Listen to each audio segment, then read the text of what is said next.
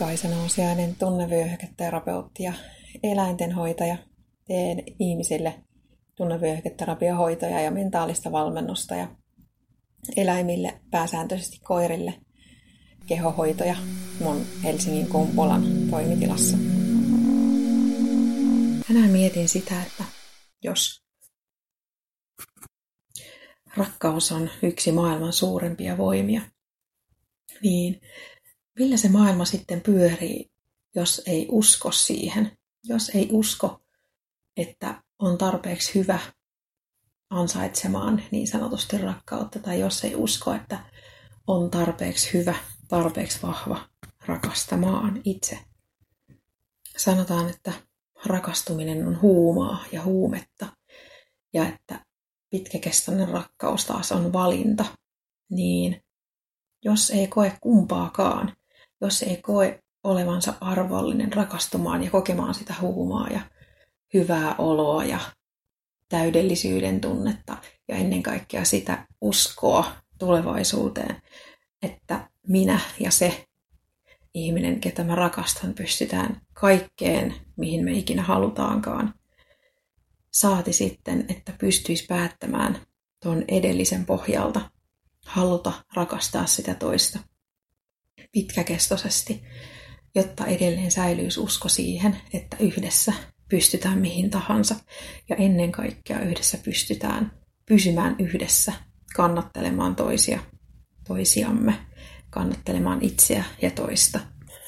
Merkitseekö se, että ei usko itseensä niin paljon, että pystyy rakastamaan käytännössä itse tuhoa?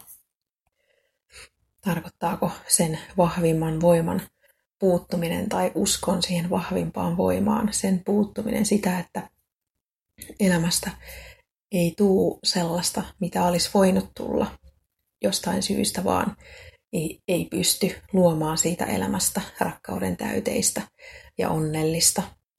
Ja sitä kautta ei pysty saavuttamaan niitä asioita, joihin olisi mahdollisuus.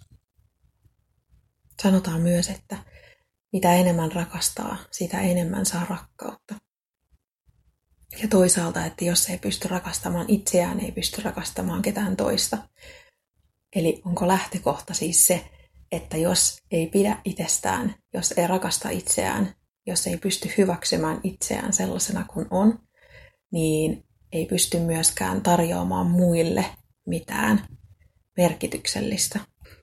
Ja entä jos pitää vaan tietyistä osista itseään, ei, ei kaikista, mutta kuitenkin osasta, jostain omista osaamisesta tai ominaisuuksista, niin pystyykö silloin tarjoamaan osittaista arvoa toisille?